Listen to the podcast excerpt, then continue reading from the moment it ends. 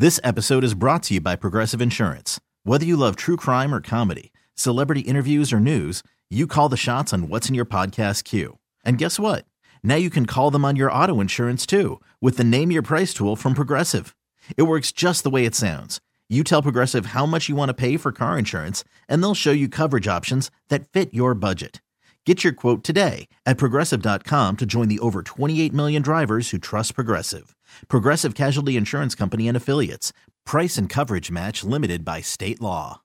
Tune in is the audio platform with something for everyone. News. In order to secure convictions in a court of law, it is essential that we conclusively. Sports. Got clock at four. Doncic. The step back three. You bet. Music. You set my world on fire. Yes. And even podcasts. Whatever you love, hear it right here on TuneIn. Go to tunein.com or download the TuneIn app to start listening. Cheeseheads. Cheeseheads. Get on your feet. It's Curd and Long. Hosted by Sparky Fifer and Ryan Horvat. Hey, it's Steve Sparky Fifer, 1250 AM The Fan. Follow me on Twitter at Sparky Radio. Ryan Horvat, there he is. Follow him at Ryan Horvat. Bet MGM tonight, part of BetQL. Very, very highly entertaining uh, show uh, with Ryan Horvat uh, and Trysta Krick. And uh, who's the newest co-host uh, over there, Ryan Horvat? Nick Ashu. Ashu. Ashu. Uh, Ashu. That's beautiful. I'm sure he got made fun of a lot of in school, but that's okay. I I, I, I think it's a pretty cool last name. Uh, okay. Also cool was the the way the Packers figured out a way to beat the Miami Dolphins 26 to 20 uh, over uh, Christmas Day or on Christmas Day, I should say.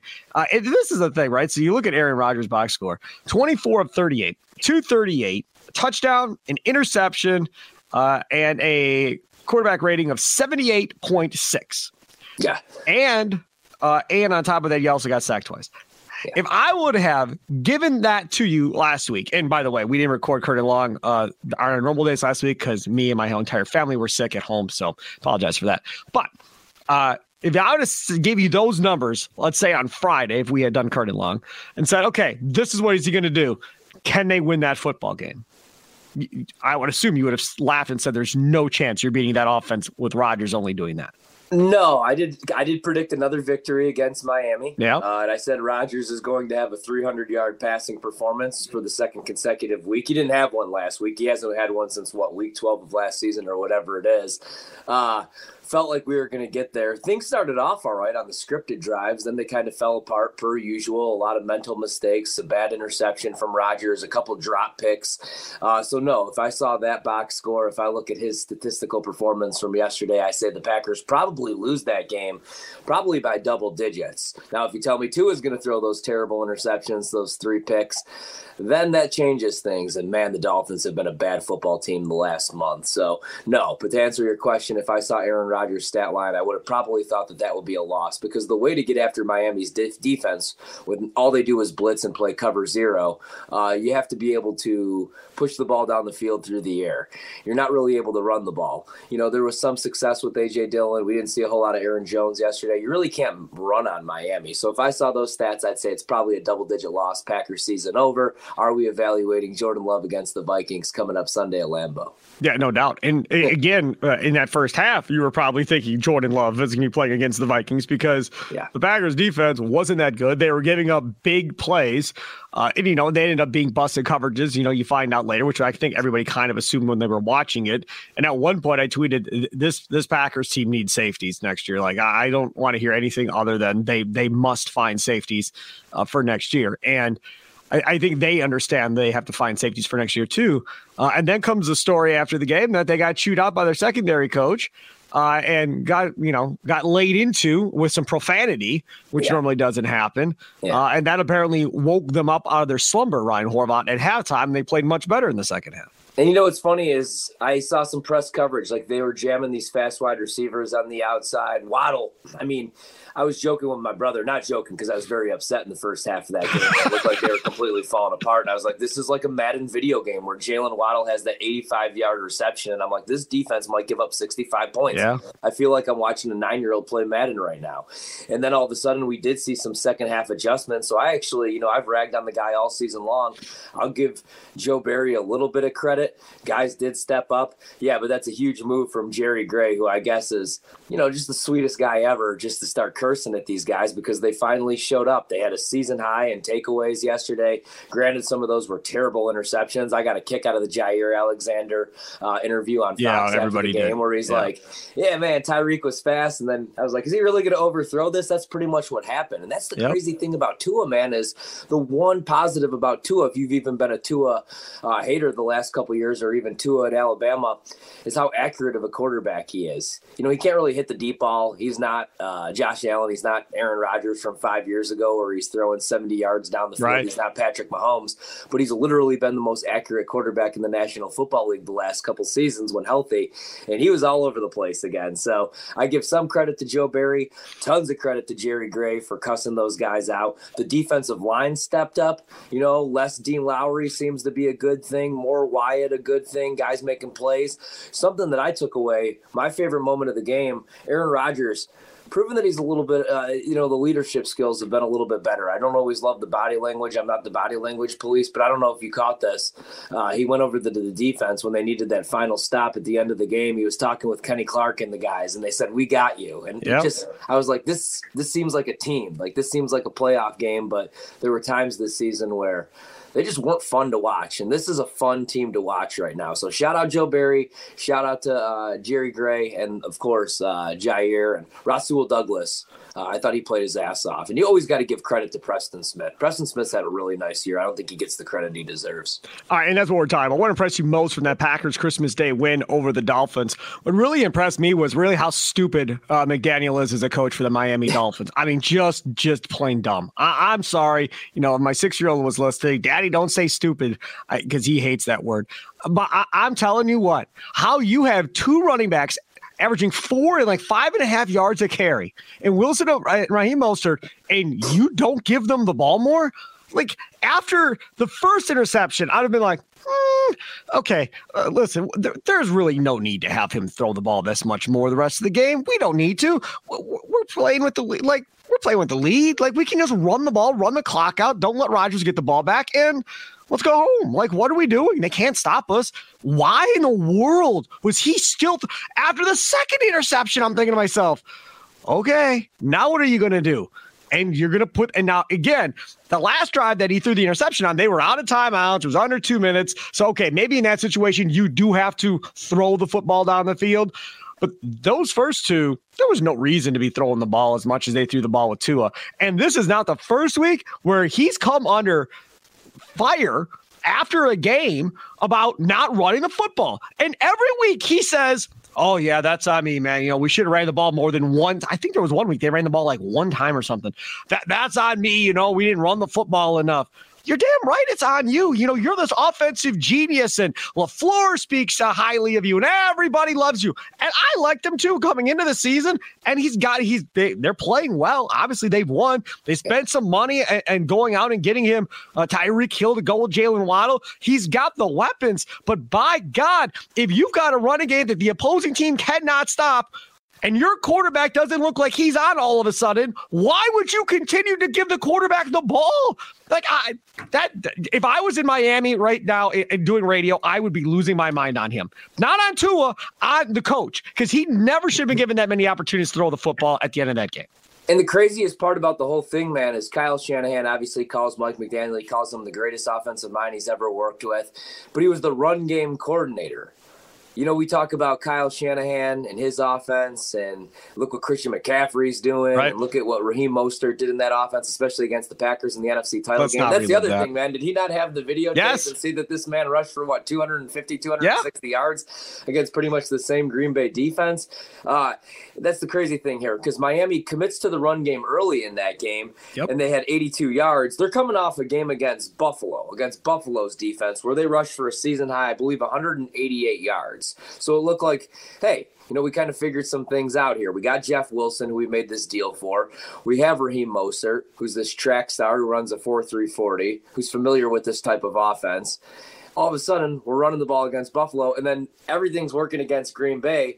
Finally, the defensive line steps up, what, two, three times, and then he just completely neglects and throws out the run game. And he has Tua playing hero ball, and it doesn't Yep. make any sense because that's not Tua, man. And so I'm with you there. And you and I, like you said, Mostert, he was averaging 5.6 yards per carry. He only had eight touches for 45 Mm-hmm. Yep. yards. Imagine if he gets 16 carries in that game. Jeff Wilson Jr. nine carries for 37. That means he's averaging four yards per pop. That's my only problem with some of these young offensive minds. You know, it's like you have to stick with the run game. It's like body blows. You know, you just keep, even if it's three, four yards here, or let's say the Packers get a stop for two yards, hit them with it again. I saw Bill Walsh one time call the same play 16 times in a row, you know? and, and that's my only problem is some of these guys, LaFleur as well, they get a little Yes. bit too cute. They let, they get a little bit too pass happy. We saw it again yesterday. Like keep feeding AJ Dillon, feed the beast, get Aaron Jones involved. I love Aaron Rodgers, but this isn't 2017 anymore. I like Tua, but this isn't, you know, 2019 Alabama. Use your backs, man. But yeah, special thanks to him because he lost his damn mind and the Packers benefited because if they Yeah, continued that- to run the ball, they're probably season over. That was absolutely ridiculous. Absolutely ridiculous. Other thing that impressed me, and you brought it up uh, earlier, and that is Joe Barry. Uh, and you know, look, how much credit does he get, or uh, you know, what adjustments did he make at halftime? Because Jerry Gray gets, you know, the secondary coach gets a credit for yelling at the at, at the cornerbacks. In reality, I mean, Tua made some bad play, bad decisions. I mean, the Rasul Douglas one was right to him.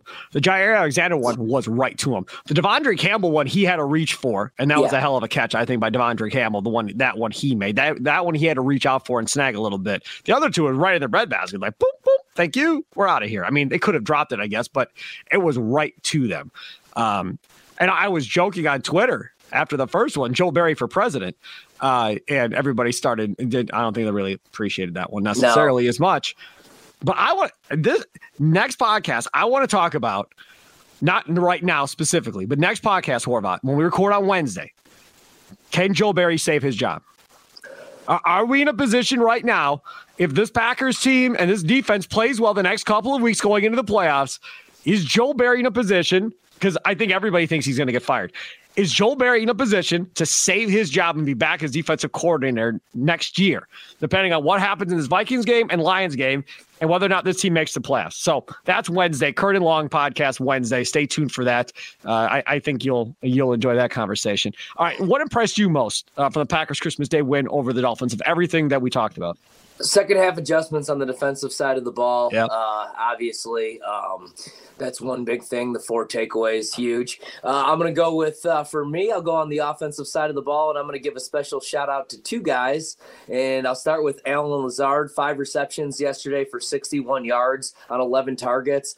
Uh, not obviously, it's not going to jump out of the box score, but if you go back and you watch the way that he was blocking down the field, I just actually He knocked out- retweeted a clip. Didn't he knock out three one dudes? block, and then he started counting Yeah. all three of them. Yep. And you know, he's just he, he had a bad drop in that game, but uh, he's been reliable when when called upon. So I'll give a special shout out to Allen Lazard, and then the other guy is got to be big dog Marcedes Lewis. Again, only two receptions for 32 yards, but Steve, he's 55 years old. He catches that touchdown in the back of the end zone. I called that play. I said I have faith in one man right now that he's not going to drop this football if called upon, and nobody's going to expect Marcedes Lewis if you run a little play action fake. You put him in the corner of the end zone. My mom, she was like, "You need to be calling plays." I said, "No." I said, anybody anybody with eyeballs that's been watching this offense in the red zone could have called that play, right? Yep. I mean, uh, the the red zone offense. I'll get to that here in a minute. That did not impress me, but yeah, guys stepped up. Marcedes Lewis, Allen Lazard. Another thing that impressed me, Aaron Rodgers' leadership skills yesterday, and he proved to all the people on social media that think he's just back for the paycheck. He wants to win, and it drove my brother crazy. I was watching the game with him. He pulls one to, to Dillon, and he keeps it himself, but he used his legs a little bit yesterday. Man, he picked up some first downs with his legs. I don't ever want to see that play. I don't ever want to see that play call again. I No, don't. I, if But- that was designed for him to do that, Eh, no. You are old, and I don't want you broken. So, with all the respect, one on one. He thought he had the backer one on one. I don't care who. I don't care if he had you one on one. I don't trust him. I I don't want that dude carrying the football on purpose. Like there is no reason for that, dude. If there's ten yards in front of you and nobody's open, run. I'm all for it. But- But a designed run for an Asian quarterback that could retire after this year, next year, or whatever else. Do, do I want to see what Jordan Love looks like at some point? Yes. Do I want to see it because Aaron Rodgers has a broken leg trying to design run? Absolutely not. So that's what that was. Then LaFleur, please burn that. If that was Rodgers on his own, then somebody please tell 12 never to do that again. Like ever, ever again the rest of his career. He wasn't doing that type of stuff early in his career. No, but you got to give him credit. He wanted that game yesterday. And Ah. again, it goes over to the defense. He's talking with Kenny Clark and the boys, and he says, You got to go out there. You got to get us to stop. Our season's on the line. And they do so. He was engaging. That's what I want to see. I don't want to just see him moping on the sidelines Yeah. every single week. So I think we saw. Aaron Rodgers still cares, and we saw some leadership from him. Mason Crosby, obviously, that's impressive. Breaks Brett Favre's record, makes a couple field goals in that game. And uh, lastly, I think I do have to, uh, again, you got to shout out the defensive side of the ball because season over if they don't step up in the second half. But love what I saw from Marcedes Lewis, Allen Lazard, and Aaron Rodgers. Two old guys yesterday stepping up and making plays. Got to talk about them overcoming injuries as well. They lose Yosh Nijman, they lose Keisean Nixon, they lose Christian Watson, Dean Lowry, all in the game. Yeah. Which replacement impressed you most in this one? Which replacement for those fo- four guys impressed you most? I I'll start. Yeah. Ro- Royce Newman. Oh my God. Royce Newman end of the game. Flag. Oh my God. Here we go. Oh, this is gonna. Please don't let this be the reason why they lose this game because this dude ends up being a turnstile. Hey man, he he played okay. Yeah, he had a couple flags, but he wasn't getting destroyed at right tackle, and it wasn't becoming a huge issue for Aaron Rodgers throughout the game where they had to Kent constantly help. I don't think. I, mean, I haven't watched L twenty two, but I don't think they were helping him a ton. So for me, okay, that was serviceable. Fine. Nixon. I mean, look, the game starts off and you're like, oh my God, maybe this Yeah. is Desmond Howard. I'm not quite sure what we're watching here, but this is looking pretty good. And then he goes out and Doubs did fine, but then Gaines is on the field on defense. Raise your hand and tell me how much you know about this dude before Yeah. we watch it. How, how much do most Packer fans even know about this dude? Most Packer fans are like, who the hell is this? Yeah. But he was out there. He was serviceable. He was okay. Christian Watson goes out, uh, and now you're le- being left to okay. We've been through this before, and this Packers offense struggled mightily without Christian Watson before. Romeo Doubs stepped up, played well. Lazard, you talk about being impressed. He had that one big drop, but outside of that, he played fairly well, blocking a, a two. And then Dean Lowry and Devonte Wyatt comes onto the scene. Now, Devonte Wyatt has been here and there throughout the season, and it has shown you a little something, something throughout the season, but you really haven't seen a bigger dose of him. You got to see a bigger dose of him yesterday. Played well, played really well. So, which replacement impressed you most? Ryan Horvat. Yeah, good question. I'd say any replacement for Dean Lowry is a good replacement. I mean, I want to see more Wyatt. Uh, I thought he was excellent yesterday, and I thought Jarran Reed was really good yesterday as well. You know, he had six tackles, four solo tackles, two quarterback hits in that game. So I'm going to go with Dean Lowry's replacement. I don't like to just come on the pod every week and rag on Dean Lowry. He is what he is, but I don't really want to see too much more of Dean Lowry, and I never root for anybody to be injured. But the defense, I mean, things just look much better. I mean, even against the run. So I'm going to go with Jarran Reed, actually. I thought TJ Slaton, your guy, stepped up a little bit. Yeah. You know, had three tackles, two solo, had one tackle for a loss. So I'm going to go with everybody on that defensive line, man, because I thought season over, you're going to get gashed. You're going to give up 300 yards on the ground. Dean Lowry exits. Those guys step in, and they were tremendous. Uh, I thought when Nash went, when Yosh went out, I thought season over also. I, I can't watch too much more Royce, but again, stepped up, uh, especially with the run game. Uh, do worry about him uh, on passing downs. He's a liability. Need Nixon back, man. There is no replacement for that kid. Shout out to Romeo Doubs. I called it. I said he's doing an Amari Rodgers. He took one out of the end zone and got back to what the 11, 12 yard line. Yep. Guys were yelling at him. I don't think there is a replacement, so I was not impressed there. And then, um, got to get Watson back on the field as well. I worry about him a little bit staying healthy, man. Like he seems like a guy that's just going to be injured every single season. Every It week sounds, it's seems like early.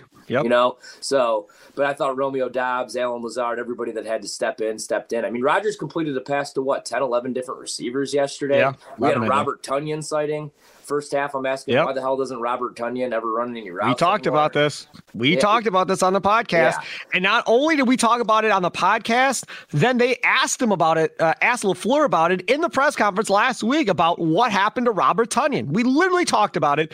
They then asked LaFleur about it, and LaFleur pretty much said, well, you know, it's just kind of play design and kind of, you know, the way the offense is going is kind of dictating, you know, who's getting the balls one way or the other with all due respect to Matt LaFleur, that's hogwash. I, I don't believe you. E- either he's just not getting separation anymore and he's not getting open. And I don't watch the all 22 like a lot of y'all do, but either he's just not getting the separation, not getting open as much, or they're simply just not calling plays for him. And, and they're using him to run block more than they're using him to run routes one way or the other. How do you go from having what didn't he have double digit touchdowns a couple of years ago? How do you go from Yeah. that and being a guy that looked like, holy crap, like they got a legitimate tight end here. I didn't think he was going to be like this. And I'm not saying he's, you know, he's not Jermichael Finley athletically or anything like that, but he can be Chimera. He's probably more athletic than Chimera, right around the same.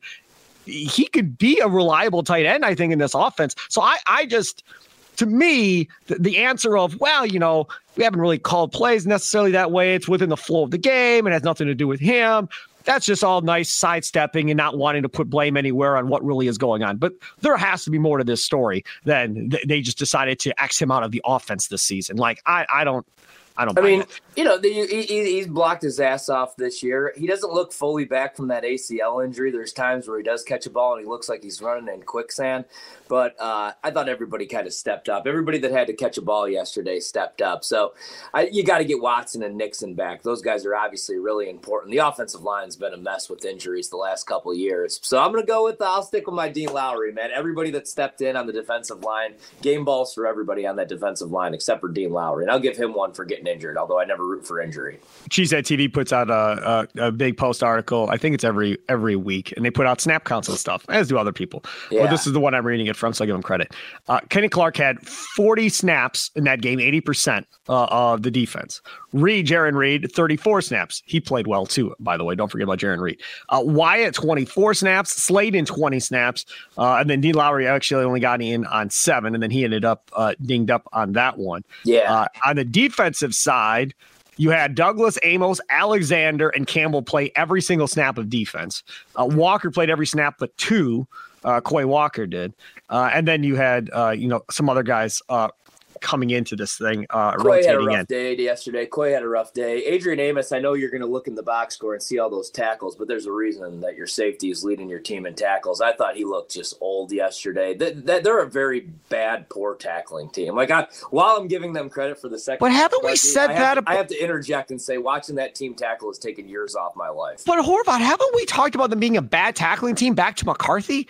I mean, I feel like even in McCarthy's years, we were sitting on the big show taking calls, people ripping them about tackling. And Gary Leroy talking about, well, you know, it's not the same way it used to be. You don't have as many live contact drills and padded practices. So you're really not practicing it as much anymore and blah, blah, blah, blah, blah. And we've had this conversation a million times. Like, so I would love to, I, I'm sure the stat exists somewhere. And, and you people that, you know, live on the internet and look at numbers and, and all that stuff, let me know. Tweet it at Sparky Radio or at Horvat, either one. Who are the who are the best tackling teams in the NFL each year for like the last five years? Like, are they the same teams with the same coaching staffs every year? Right. Is it the same teams and same coach staffs? Meaning the teams that are lead the league in you know, the fewest amount of missed tackles. And then who are the worst tackling teams in the league for the last five years, let's say? And is that the same type of coaching staffs or is it different coaching staffs, but the same dudes? Like there has to be something to this. And then how much of a separation really is there from the team that is the fewest tackles to the team that is the most tackles? Are we talking about a five missed tackle difference between one and last? Or is it like 50 is a difference, right? 50 fewer missed tackles because that's significant. If it's that big, okay, then then we should have a, a big conversation about that going forward with this organization.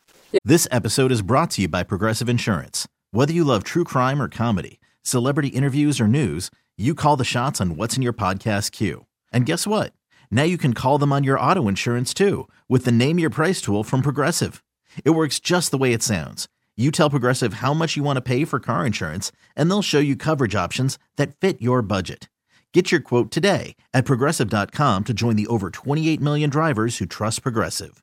Progressive Casualty Insurance Company and Affiliates. Price and coverage match limited by state law.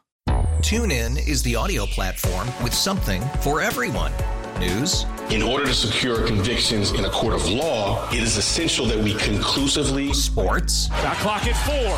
Doncic. The step back three. You bet. Music. You set my world on fire. Yes. And even podcasts. Whatever you love, hear it right here on TuneIn. Go to tunein.com or download the TuneIn app to start listening. Nerds. Today's episode is sponsored by Nerd NerdWallet's Smart Money Podcast. Get your head in the financial game with smart investing and budgeting tips straight from the nerds. NerdWallet's experts will set future you up for success with dependable, fact-based insights. No financial misinformation allowed. Learn how to save on your summer vacation, find your next credit card or loan for a big purchase, and invest in your next index fund. Make smarter decisions in 2024. Follow Nerd NerdWallet's Smart Money Podcast on your favorite podcast app. You look at the good tackling teams, right? Like Baltimore, and I think a lot of it's coaching. Um, I think a lot of it is obviously most of it has to do with talent, though, because you saw yesterday there were guys that were in their spots, like Jaire flying. That was thank God Jaire saved himself with with that pick in a pretty good second half because his tackling effort yesterday was Yep. very poor. And you you know what doesn't help, man? Devondre Campbell. I don't want to rag on the guy, uh, but he's just not having the season that he had last year. I went back and looked at this again last night. He had two missed tackles all of last season. I think he had like seven or eight missed tackles going into week three or week four, and then he was dinged up. Quay's obviously a rookie; he's only going to get better. So while we rag on Joe Barry, and rightfully so, also guys need to step up at times and stop No doubt. some of these tackles. So, absolutely. Yeah, I agree. Devonte Wyatt, by the way, uh, one who repl- uh, which imp- replacement impressed me most. They all did fine. Like everybody did fine. Nobody was horrible or filling in for the guy they filled in for. They don't have a replacement for Nixon, like Ryan said. So no matter who was going back there, that wasn't going to change anything. Topic number three. Don't forget you can download uh, this Curd and Long podcast wherever podcasts are available. Google Podcasts. You can go on Audacy. You can go on Spotify, Apple Podcasts. Record Monday, Wednesdays, and Fridays. Normally they post by five in the afternoon. Um, and then with all the cuts and everything else, the very next morning by what is it, 4 a.m. or something like that, it posts by. Um, so always there, usually, unless he or I are out sick, like was the case last week with me. Uh, Aaron Jones, are you concerned about what you saw uh, on Christmas Day from Aaron Jones? And the, the thing that uh, amazes me is I, I tweeted out before we started this podcast that, hey, look, when we start the podcast, any uh, any tweets y'all want us to get in. Isaiah tweeted, "Why was Aaron Jones not used again in the second half? LOL. Was he injured? He probably would have scored if he was running on the red zone rush where Dillon slipped on that cutback to the middle of Oh, uh, the field. Do you agree or disagree, Ryan Horvat? I think he probably would have. You know, um, man, man, how does AJ Dillon get taken out by that though? That could have been very costly because that puts you up two scores. They end up taking the field goal; they're up six rather than going up ten. Not here to rag on AJ Dillon though; he's been much better. Uh, although yesterday, 11 carries for 36 yards, only three per pop. I wanted to see a little bit more Aaron Jones, but I think the reason that we're not seeing more Aaron Jones is because he's barely even practicing right now. He's been dinged up pretty much the last Ankle, month right? of the season. Yeah, and, and we might find out that he's dealing with more than even that because he's taking some vicious hits. I love Aaron Jones, but there's a reason why they use AJ Dillon so much, and they try to save Aaron Jones until later on in the season. He's just such a little guy, man. He takes, he just gets like ping ponged around. He runs yep. really hard, but he takes some vicious hits, and he's a little dude. Six carries yesterday for 25 yards, was averaging four per carry. I think it's just injury right now. You're probably you know, a couple weeks ago, I would have said, well, they know the season's probably over. You don't want this guy dealing with an injury throughout the offseason and rehabbing all offseason. You're probably bringing him back next year, right? You just committed to him last year. But now, I mean, you're going to need him against Minnesota. You're definitely going to need him against Detroit. You can't really beat Miami, like I said, on the ground. I thought he would maybe be used more as a pass catcher yesterday, which he really wasn't. Uh, they didn't really need him. You know, I mean, A.J. Dillon was fine yesterday. I think you're definitely going to need him against Minnesota. So hopefully they're just saving him up up here, but uh, I think that has to be it with the usage. I think it has to be injury because there's no way that Matt LaFleur just decided yesterday to only give him six touches in that game when he's averaging four per pop. So this is the thing. Um, when Aaron Jones first got to the Green Bay Packers um, and was part of the team and was showing some stuff, I remember Gary Ellerson. By the way, their lead podcast is really good. Him and, uh, uh, and Leroy do a great job with that lead podcast. Um, but I remember Gary saying, dude, he's not going to last. Like he, like you just said, he's too small. Like it's never going to, dude, he's not going to last. And then he puts together a full season, gets the payday. The guy's like, okay, well, okay, maybe I was wrong. But having AJ Dillon obviously helps.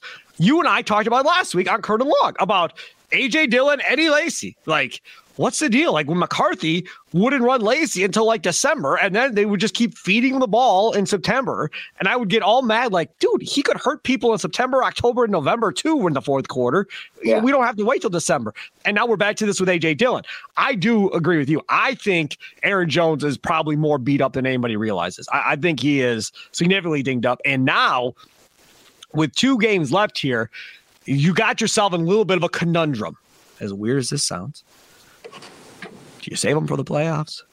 Are you trying to get them ready to play in the, the playoffs? Are, are, you trying to get them ready for the playoffs at this point? Is is that what's going on? Where we're just going to keep feeding Dillon, and if something happens, fine. But I mean, you even saw Patrick Taylor make a big play in that game for the Green Bay Packers. Yeah. come off the sideline and make that play. When that happened, I think that's when everybody said, what the hell is going on with Aaron Jones? Like, why is this dude even on the field? Like, he has no, why is he on the field? Aaron Jones is active. AJ Dillon is active. Why am I watching Patrick Taylor run out on the field for the Packers? Not that I have any issue with Patrick Taylor. I do not. But I think that was a red flag to a lot of Packer fans. Like, okay, that's cool. We've watched him in preseason the last couple of years. Glad he made that play. But that should be Aaron Jones. No, I agree. Huge 17 yard reception, though, for Patrick Taylor. Showed some good bursts there. I think that's what it comes down to, man. I think he's injured. I don't know what you're saving him for. Maybe, I mean, he just doesn't look good, and LaFleur sees that. So I think he's dealing with a little bit more than we know about. I think that's what it comes down to. But they're going to need him this week against the Vikings in that defense. Minnesota's run defense is so brutal. Their secondary is so brutal. They're giving up 400 yards pretty much every single week. So you're going to need a lot of Aaron Jones, not only carrying the ball ball, but as a pass catcher. I think he's going to need six, seven receptions in that game because Minnesota, man, I think a lot of people expect them just to kind of take next week off. They've already obviously wrapped up the NFC North. They have an outside shot still to get that one seed, but I, I mean Philadelphia needs to lose the next two weeks. I think they lo- they win at least one of those games. But Minnesota, they're going to want to knock out Green Bay. That's not a team you want to see down the road, and that's still your rival. They're going to want to go to Lambeau Field. Za'Darius and those guys and yes. the Packers. You're going to need a big game from Aaron Jones. So I am a little concerned that he's he's about 50, 60% right now because he's the type of guy. And Aaron Rodgers said it in the press conference uh, last week after the Monday night against the Rams. He shouted him out and he gave him credit. He said, because I got to shout out Jonesy because we didn't think he was going back into that game in the second half. You know, he showed fight. He showed a bunch of heart. When AJ got dinged, he had to right. go back in there that's telling you that Aaron Jones is about 40 to 50% probably right now. And we're going to find out some stuff probably after the season. So I am a little concerned because you're going to need him against Minnesota and you're going to need him against Detroit because those are two really bad defenses. Miami's a good run defense. You had to get them through the air. So you didn't really miss them a whole lot yesterday. Uh, Royce Newman, uh, if he has to play right tackle in that Vikings game, I'm going to be concerned uh, uh, about him for an entire game. Because the one thing that I think I'm pretty sure that's going to happen in that game, and we'll talk more about the Vikings game as we get closer. Um, I, I, they're going to blitz. They're they're going. To, Donatell is oh, not yeah. going to sit back there and not just let Aaron Rodgers pick him apart. Like I, I don't. I don't think that's going to be the case. Remember, Pettine is there too. They're going to bring heat and they're going to go at Royce Newman. You can bet your bottom dollar if he is out there at right tackle, no they're going to bring, they're going to create problems for him. And Za'Darius Smith, I got a little surprise waiting for you. Uh, this is how this is going to go. Every time you decide you're going to come, AJ Dillon is going to hit you as he's going out on his pass route. Every single time you come, we're chipping. And I don't care if Bakhtiari is, is got you or if it's Newman. Doesn't matter. I just want to hit you every single time to make sure you understand that you're at Lambeau. You are not going to own us. And if you do own us, you're going to be so beat up by the end of that game, you're going to wish you never played us because we're going to just continue to chip you play after play after play after play after play because you cannot allow him to be the reason you don't go to the playoffs. No, you can't see Royce Newman in that game. Royce Newman cannot start that game. You're gonna you're going to need Yosh back. Hopefully Bakhtiari could play this week because I was trying to be positive, but they really can't run the ball. Like it seems like they don't want to run the ball when Royce Newman is on that field, and I don't trust them in pass pro again, I thought I, am uh, it was it's it's a rough watch, man. So I completely agree with you. Also, whatever that uh, fourth and two fake punt call was, take that, throw that in the trash, light that on fire. I don't know if that's LaFleur. I never want to see whatever that was ever again. If you're hmm. going to go for it on fourth down and you have AJ Dillon and Aaron Jones on your roster, just send Aaron Rodgers out on that field, turn around and hand one of those two guys the ball. We're not fake snapping to the fullback, okay? That that was a fireball offense. Like you yes. what are you doing? Wasn't the punter like on the goal line or around the end zone when he caught the ball to begin with? Or now, like, desperation. In a, okay, in a you weren't you weren't at like their forty yard line running this fake punt where it's kind of questionable field goal distance or whatever, and they're still going to have to go half the field. You're backed up to your end zone running a fake punt.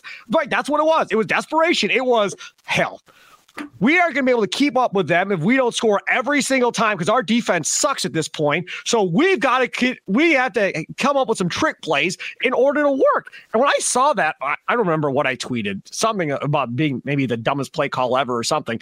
But that I agree with you. Don't want to see it. And then I see people on Twitter. God bless you, you you Packer fans that whose heads are in the clouds. I see Packer fans on Twitter. Well, I don't have a problem with it because even if he would have punted, they would have been in field goal territory anyhow, probably had even just fair caught the ball after he would have punted the ball. They, they still would have had a short field. So I don't have a problem with it. You're right, dude. You'd rather have them go 50 yards or would you rather have them go like 20? What, which way would you rather have them go? 25 yards or 50 yards? For me, give me the 50 or 60 yard drive versus the 20 to 25 yard drive or wherever the hell they ended up on yeah. that drive. I don't even care about the play call the, or the play design. Who cares? I don't care. The fact that you even were contemplating it and that you even tried to run it, somebody's head should be examined on that one. Absolute yep. insanity. Yeah, whether it's Rich, whether it's uh, LaFleur, somebody that is a fireable offense. Oh God, if, if they lose that game, that might be a fireable offense. And then one more thing, while we're on fourth and two discussion, and while we're also talking to Aaron Jones, I don't care if Aaron Jones is twenty five percent. If it's fourth and two, you run the football with Aaron Jones or AJ Dillon, or you come up with something more creative than the fourth and two Aaron Rodgers shot play down the field, like fourth and two the heave down the field. I get you had Christian Watson one on one. He missed them so badly. oh my god! Every week though, every week, third and one, fourth and one, fourth and two, third and two, we go to the shot play. Davante not here anymore, right? Like th- th- that is. I love Aaron Rodgers, but my God, or LaFleur, whoever's idea that is, that needs to go. That is That's the most Rodgers. frustrating play call. I would rather, honestly, and we saw it on third and one or third and two yesterday, AJ Dillon gets stuffed. I'm fine with that. Like you drafted this kid in the second round. In the second round, you took a running back for cold weather games and for short yardage and goal line situations. If it's fourth and two, I do not want 38, 39 year old Aaron Rodgers chucking the ball down the field to the rookie out of North Dakota State. I don't Run the mind it. ball for the one to two yards. I don't mind it if the guy's open. And Watson was definitely open, and he flat out missed him. And he said, well, Rodgers just don't hit that anymore. Yeah. Rodgers just said, I missed him. Like that was on me. That wasn't on him. I I just I missed the throw at the end of the day. That that's who that kind of comes back to. And so I don't have as much of a problem with that. I mean, look at Tampa Bay. Look at Tampa Bay Sunday well, yeah. or uh, Christmas. Fournette I think he had three straight runs on, on second and one, third and one, and fourth and one, and they couldn't get a damn yard. And people were losing their mind. They're like, this team doesn't go to deserve to go to the playoffs. They can't get a yard against Arizona. Now they come, and they rally back, they win the game eventually with Brady anyhow. But that's the same type of thing. If you don't trust your offensive line to block, right? And in this situation, maybe they don't with what was out there yesterday. Maybe they're like, ah, maybe we can, maybe we can't. Who is it on? I think it's Rodgers. Rodgers was doing this stuff with McCarthy, was he not? Yeah, he this fourth down and two throw play, 40 yards. They were doing the same thing with McCarthy, the exact same thing. And then, speaking of that, about was it on Rodgers, is it on LaFleur, whatever the case may be, did you see Rodgers talking about that throw to Marcedes Lewis that you were talking about earlier down the left sideline? Yeah. He was, I forgot, he was asked about Marcedes Lewis and coming up with a couple big plays or whatever else. And before Rodgers would even answer the question, Rodgers goes, yeah, just so you know, I don't, I don't like the concept that we ran on that play or whatever. But, and then he went on to talk yeah. about uh, the, the concept or whatever, and then said that Doubs had the opportunity to go inside or outside. And he goes, he should have went outside. That was probably the better option, but he went inside. So I just chucked it up to Big Dog and, and tried to give him a chance uh, to give him the ball. And it was a crazy throw. I mean, it was like sidearm falling away, everything else, and, and dropped it in there perfectly. So he can still make throws you know, down the field. It's not like he can't make throw down the field, but when you have that guy that wide open, like he had Watson, damn, damn, damn, damn. And again, you give Doubs and Watson all off season, another training camp with Rodgers, and come into next year. I'm telling you, Ryan Horvat, this offense, I'm telling you. Unless unless they just run the table and they win the damn Super Bowl, then we're not seeing Aaron Rodgers next year. Run the table. If they win a Super Bowl this year with everything that he's been through, that's the end of Aaron Rodgers. No chance. No chance. Because now he's got a chance at three Super Bowls then. Now he gets into a whole different company of quarterbacks with three. And if they win it this year with this, and they essentially, because they're going to bring back Dillon comes back, right? Yeah. Jones probably comes back on some type of new contract because I can't imagine they keep him with a contract he has. But either way, so Jones, Dillon come back. Watson's back. Doubs is back. You get Toure back again. Maybe you lose Lazard. I don't know how much he's going to go for. Maybe you get him back uh, on the cheap. Cobb's not going anywhere. He'll play with Rodgers for minimum at this point. So he yeah. he's back. I mean, tight end is the only thing. Uh, if you're right on Toney that he's just not healthy, so now he gets a whole nother few months to recover if he starts to look better. But again, he's a free agent, and he he's costing himself money by not getting any topics, uh, any targets thrown to him. You said run the table, which brings me to our last topic. Is this starting to feel like a Packers magic carpet ride again? Tweeted it out yesterday to Gary Ellerson. Said, hey, man, feels like a magic carpet ride. That's what I called it when they went to the last Super Bowl, when they had to win their last three or four games on the way out, and everything was working. Ted was plucking dudes off the street. They were playing like Pro Bowlers. They had like 18 guys on the IR. No matter what they did, something good happened. Something worked. Teams were losing that were supposed to lose. Everything worked for them going in. They won a, a low scoring game against the Bears to get in. Like it was Im- unbelievable that year. And this, I'm folks, I'm telling you right now, starting to feel like it to me.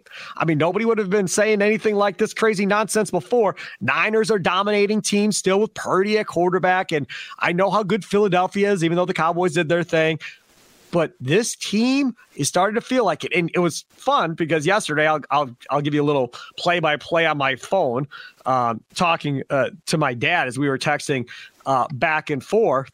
And after that first interception, I'm like, got some magic going today. Hope it continues. Uh, and then he throws another interception. And my dad goes, Magic does continue. I'm like, sure does. Uh, and then my dad's getting furious because they're not running the football. So it's like, run, run, yeah. run, run. I'm like, yeah, totally agree. And then he throws another interception. The third one, he's like, more magic question mark. I'm like, yep, ha ha ha. That's horrible. And it was a horrible throw by Tua there to end it. Yeah. And I'm just like, man, come on, man. Like, I don't care what anybody said. I don't think anybody saw that game playing out the way that it did. And then have every freaking team you needed to lose. I was laughing on Saturday. I'm going, this is insane. Like every team they needed to lose is losing and then held on and lost. Horvat, might be time to dust off the magic carpet, baby. Might be time to hop on. They got they need two wins, and I mean, again, the Commanders are going to lose a game, so they're they're going to have a chance to get in. They're saying there's might be some quarterback controversy because Wentz came in at the end of that game now in, in, in Washington. Get yep. out of here. I mean, that, yeah, yeah. I, I want to see Carson Wentz, you know, rooting for Washington to lose. Um, it's starting to feel like it a little bit. I'm pumping the brakes. I just want to get into the playoffs. But man, I thought yesterday obviously was the big game. Going into Miami, beating that Dolphins team, who I know they've struggled here the last month, but you look at all those weapons they have on the offensive side of the ball, man. Jalen Waddle, Tyreek Hill, Tua, Mike McDaniel calling the plays. So it's starting to feel like that because look at how the schedule sets up. You get a revenge game against Minnesota, who beat you week one. But if you go back and watch that game, they get off to a nice little start. The Packers could not cover Justin Jefferson. I want Jaire Alexander, and I know we're going to preview this game all week, shadowing Justin Jefferson. Sure. I'd rather just die playing man coverage than just get picked apart very like all game long. So I think you're going to have to play some man. He's going to have to follow him around because that's the thing. Kevin O'Connell, Mike Zimmer, in that old Vikings offense, it would just be Justin Jefferson lined up 80% of the time on the outside or every once in a while in the slot. They're lining him up in the backfield, lining him up as a tight end. He's all over the place. So Jaire's going to have to shadow him all day long. I do not want to die by that guy again. But you have a dome team coming to Lambeau Field, cold weather game, revenge game. And in the second half, Minnesota didn't really do anything in that game. And who knows if Christian Watson catches that ball you know, the first play of the season and it's a 7 7 game, maybe it's a different story. So I feel really good because then what do you get week 18? Same thing. You get a dome team, Detroit, coming to Lambeau Field. So two home games, cold weather, dome teams, Kirk Cousins, cold weather game. And then you get Jared Goff, cold weather game against a pretty good secondary. I know at times they give up explosive plays. Detroit's not playing very good defensively. And then if you do get into the playoffs, I like these matchups. Yeah, you have to go to San Francisco and beat the 49ers. But you're getting Brock Purdy, Mr. Irrelevant. I know he's pushing the ball down the field. He looks good right now. I shouldn't say he's pushing the ball down the field. He's averaging five uh, five yards intended air yards per pass. They could gash you on the ground, but I think that's a beatable Niners team. And then Philadelphia, is Jalen Hurts even going to be healthy for the playoffs? Is he going to be 60, 70%? He's never even won a playoff game. And you hung 31 on that Philadelphia team in prime time a couple weeks ago. You've already beat Dallas. Tampa Bay's no good. Who else do you even make the case for in the NFC? The Giants, the Commanders, not happening. So it's starting to feel like that, man. It's all setting up pretty well here the other thing about it is you were talking and you were setting up the first scenario. Could you imagine? This team hasn't been able to do anything with the Niners in the playoffs forever and a day. And Rodgers gets to go home and celebrate going to a Super Bowl in San Francisco right. and beats his hometown team. And the Packers beat the Niners, a team that Rodgers has struggled against in the playoffs. Are you kidding me? Like again, magic carpet ride, baby. Feel it. It's coming to it's coming to a, a, stadium near you, y'all. I ain't nobody talking about it nationally yet. But if this team gets in the playoffs, they're gonna have won how many straight then? Three, four, five, six straight, something like that. They're to be one of the hotter teams going into the playoffs. If they run the table here and win the last two games going in, people are to be talking about this team. But like you said earlier, they got to have Nixon. They yeah. gotta have Watson. Those yeah. two for sure. And I would say Yosh Nijman also is pretty critical here. If Lowry doesn't come back, sure you're a nice guy. I'm not as concerned about Lowry not coming back. But those other three dudes have got to be ready for the playoffs. And Bakhtiari. I want Bakhtiari. I know some people are down on David Bakhtiari, but when he's on that field, I feel much better for the safety of Agreed. Rodgers. So him, Yosh, yes. whatever you got to do there. Uh, and hey, we've seen this before, man. I mean, not that the Giants, that team that beat Tom Brady and the undefeated Patriots years ago, not that they had to win, like they pretty much had to win out. They were able to lose that last game to New England, but you remember they played them tough, and everybody's like, man, maybe this team's for real. It just seems like the team that gets hot at the right time. It's like yep. baseball every single year. The Dodgers win 106 games, but they take their foot off the gas in August and September it's really hard to ramp back up, and we're kind of seeing that right now. Now, Philadelphia is tough. They're going to be a tough out regardless. We know how tough San Francisco is, but I'm saying if there is a year to make a run in the NFC, it's this year. There's not a dominant team, other than I guess you could say San Francisco and Philadelphia, but I think this would be the year. But again, you got to take care of business against Minnesota. That worries me a little bit, and you got to take care of business against Detroit. But it's great getting two dome teams at Lambeau Field, and hopefully that weather is crappy, cold, snowy. I'll take it all. Looks like it's going to be a little warmer than I want. I'll be there on uh, Sunday, leaving on Saturday. I'm hoping I wanted like 15, 14 degree. No weather. chance. Yeah, It's going to be like 40 or 45, I think, or something insane like that.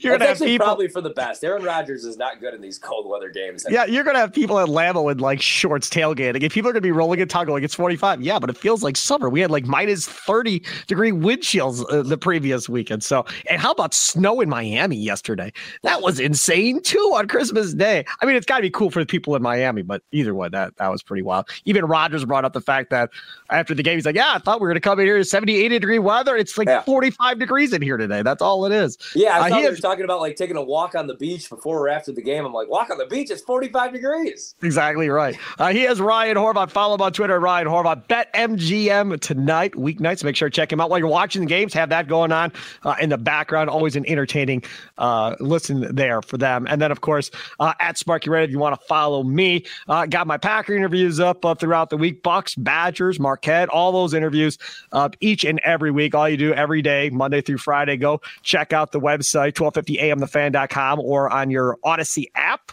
Uh, you can search it. Best Packers coverage, best Bucks coverage, best Brewers coverage, whatever the case may be. You can listen to the most current interviews uh, from each of those. Been doing a lot of Brewers interviews lately. Uh, if you want to catch up uh, on that, and of course, Packer interviews, we do uh, at least two a week on those as well. All right, enjoy the rest of your day. Have a good one, everybody. Toodles. This episode is brought to you by Progressive Insurance. Whether you love true crime or comedy, celebrity interviews or news, you call the shots on what's in your podcast queue. And guess what? Now you can call them on your auto insurance too with the Name Your Price tool from Progressive. It works just the way it sounds. You tell Progressive how much you want to pay for car insurance, and they'll show you coverage options that fit your budget. Get your quote today at progressive.com to join the over 28 million drivers who trust Progressive.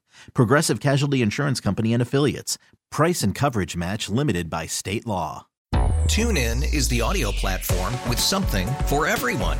News, In order to secure convictions in a court of law, it is essential that we conclusively sports, Shot clock at four.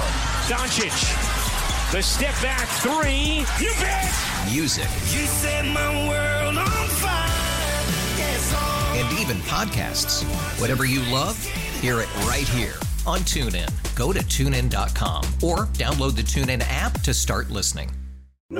Today's episode is sponsored by NerdWallet's Smart Money Podcast. Ready to expand your financial game? NerdWallet can coach you on smart strategies like choosing investments, finding your next credit card, and setting a budget that works for you. Score major points towards your summer vacation by learning expert tips for choosing a high-yield savings account and how to build wealth by investing in index funds. Slide into summer with smarter decisions in 2024. Follow NerdWallet's Smart Money Podcast on your favorite podcast app. Future you will thank you.